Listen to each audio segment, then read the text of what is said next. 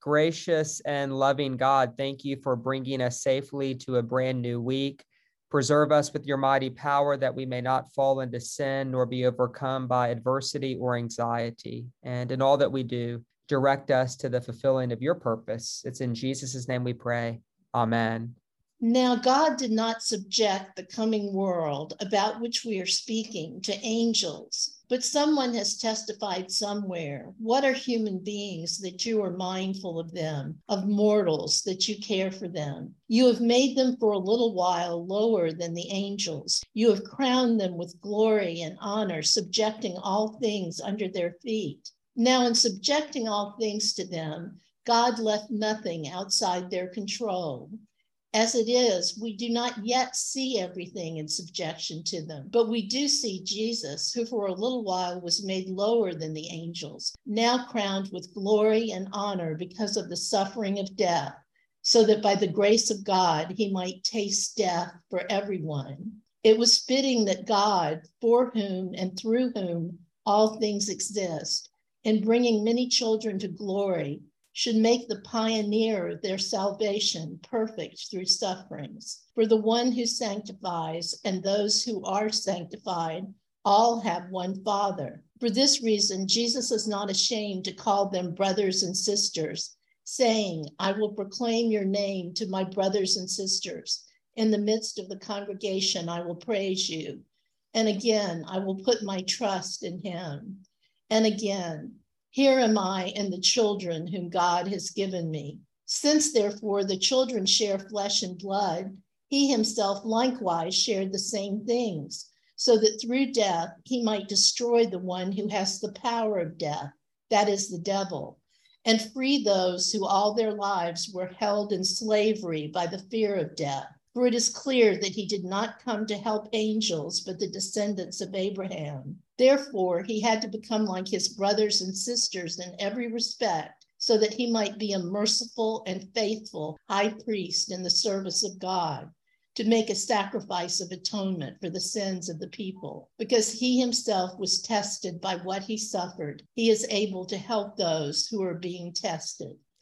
And thus ends the second chapter of this epistle called Hebrews. And it's a really packed letter. There's lots kind of happening here. So I'm going to go through verse by verse some of the main themes and uh, see then what we need to unpack in our conversation. So the beginning of this passage continues with the theme we looked at last week about how God never subjected the world to angels. And in a sense, what the author is doing is just trying to set up how Jesus is superior to everything people in Judaism at the time might have been tempted to elevate above Jesus. So at first it was angels. Uh, next week it's going to be Moses. Later on it's going to be the sacrificial system with the old priests of Leviticus. But we're still working on angels. And the author basically says God never subjected the world to angels. And then he says someone has testified somewhere. For those of you who have taught English or have uh, some sense of citing your sources, you'll know that this is pretty sloppy work it's Psalm 8. And in Psalm 8,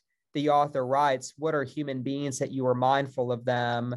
Or the Son of Man that you care for them. Uh, the NRSV translates that mortals. And I want to replace that with the word Son of Man because it's central to the argument of the author. And so, what's happening here uh, in verses six and seven and eight is that the author, by quoting the eighth psalm, is doing two things simultaneously. The first thing he is doing is trying to elevate the status of human beings and to remind human beings of their divine vocation as God's image bearers to have dominion over the creation. For those of you who are part of the Genesis study, you remember Genesis chapter 1 and Genesis chapter 2, Adam and Eve are given dominion.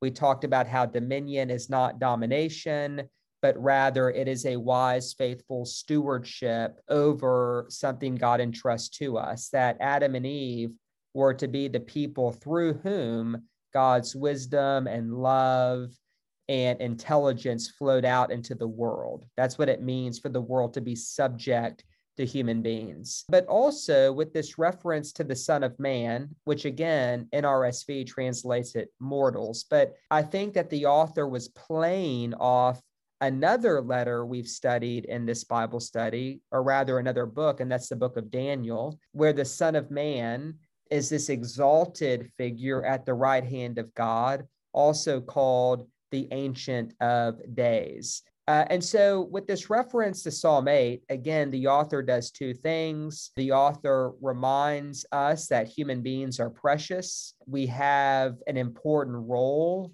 in God's overall plan, that we're not an oops or an accident, but rather we're just a little bit lower than the angels, these divine, majestic figures. We're just a little bit lower than them. Uh, and that we were given this great vocation to have dominion or stewardship over God's creation, that that was our original design. So we're reminded of that.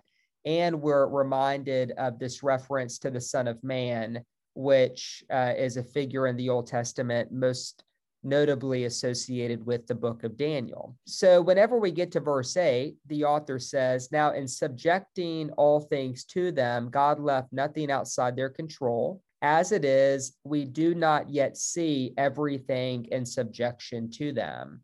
What is he saying? He's basically saying we don't see the world as God intended it. Whenever he says we don't yet see everything subject to them, what the author is really doing is stating the obvious that the world God set up where authority was entrusted to human beings who were who were to uh, exercise some authority with wisdom and grace, to be vessels through whom love spread into the world, that it's not actually working out that way, that the world is a chaotic place. So he says, we don't yet see the world subject to human beings.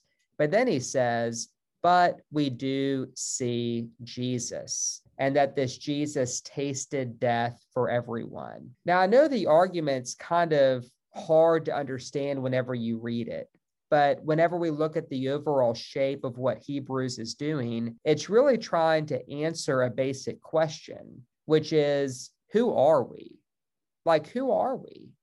The book of Hebrews is very concerned with the question of identity. And so um, today we're going to be told that we're Jesus's brothers and sisters. Next week, we're going to be told that we're partners in a heavenly calling. But at the beginning of this chapter, we're reminded that we're this precious central uh, part of the story that God places a human being in the garden and basically says, You have a really big role. You're to be the vessel through whom my love flows into the world. But that rather than love flowing to the creation through our presence, because Adam and Eve disobey, the opposite, death, flows into the creation.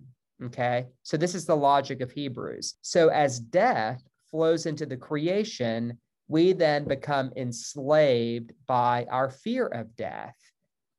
And that's why all this reference to Jesus, who became a little lower than the angels, tasting death for everyone, is at the very center of the solution. The author writes, It was fitting that God, for whom and through whom all things exist, and bringing many children to glory should make the pioneer of their salvation perfect through suffering. That word pioneer is a little tricky to translate. It's been translated as author, as chief leader, as prince. But basically, the idea is we fell short it's just a different way of articulating what Paul does in his epistle to the Romans that all fall short of the glory of God, that we have failed in our assignment, that we need help from the outside, and that what God needs to send us is not a better set of commandments, but rather a leader, a prince, an author of salvation. And that's kind of what's being articulated. Jesus is said to be that pioneer of our salvation who saves us through suffering. By entering into suffering, that is the mechanism by which we are saved. But not only saved, the word used in verse 11 is sanctified. And that Greek word translated sanctified, it's the same word as to be made holy. But the basic idea here is that God is putting us back together through Jesus and Jesus's sufferings, but not just putting us back together, making us family. And so, what does it say? It says that we all have one Father and that Jesus is not ashamed to call us brother and sister. And so, it's not just that we have a Savior, it's that we have a family that we've been made family with each other and that God is now uh, our father in the same way that Jesus can call him father, so can we. And then in verse 14, there's that word since therefore the children share flesh and blood, he himself likewise shared the same things so that through death he might destroy the one who has the power of death, that is the devil, and free those who all their lives were held in slavery by fear of death. This then speaks to what Jesus's work is. It's to set us free. And, and we can test this out in our conversation whether or not this metaphor of, of slavery works. You know, for Paul, he also said that we were slaves, but, but Paul said that we were slaves of sin. And the author of Hebrews is still playing with this Exodus imagery of being set free from slavery, but the author of Hebrews would say that what we're enslaved to is fear. And, and if you look into those things deeply, they're really just two different ways of articulating the same phenomenon, I think. But the author of Hebrews would say that what we need to be liberated from is our fear. Because what happened when Adam and Eve ate that piece of fruit? They hid. Why? Because they were scared. And so all of a sudden, this relationship that was meant to be characterized by intimacy and tenderness and vulnerability between God and the human beings shifts. And all of a sudden, human beings are scared and they're hiding from God. And so all that imagery is in the background. And the author of Hebrews says, God wants to liberate you from that. God does not want you to be scared. In fact, next week, I think we'll have that great verse where it says, let us approach with boldness the throne of grace. That idea of boldly stepping into God's presence is really the image of what it means to be free for the author of Hebrews, to be bold and free in terms of our relationship with God. The rest of the chapter is all just saying that in different ways about how Jesus became like his brothers and sisters in every respect so that he might be a merciful and faithful high priest.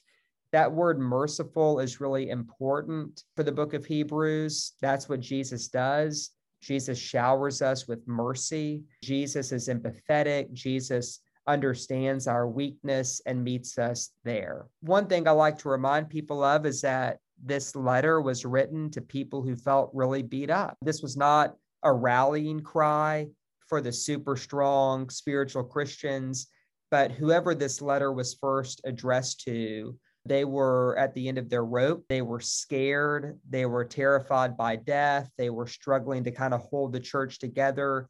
And so the author is really trying to encourage people by saying, Jesus knows. Jesus knows your weakness. He knows your suffering. He has tasted the same death that you fear. He's become like you in every respect.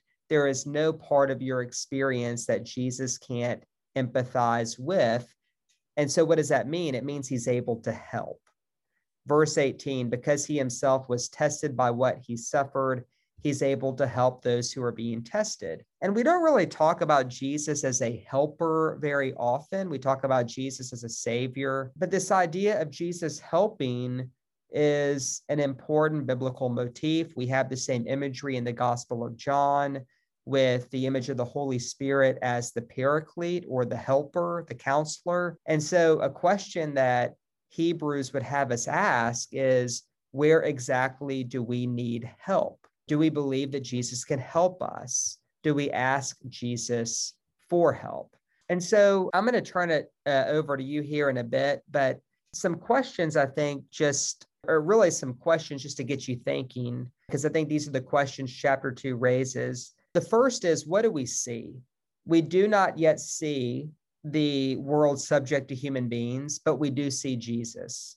Basically, what that verse means is we don't yet see a world where justice, beauty, and grace are always present, but we do see Jesus. And I think the reason this verse is in this epistle is because the author wants his community to look where hope is found. And hope is not found in the headlines. Hope is not found in looking at whether or not society is improving. Hope for the author of Hebrews is found in seeing Jesus. And so, one question we can ask is how do we see Jesus? Again, I referenced the Gospel of John, but there's that great verse where Jesus and his friends were at the festival, and all the Greeks come up to Philip and they say, Sir, we wish to see Jesus. What does it mean to see Jesus in today's world? And then the other big question I think that this chapter raises is what does it mean for you to be set free from fear?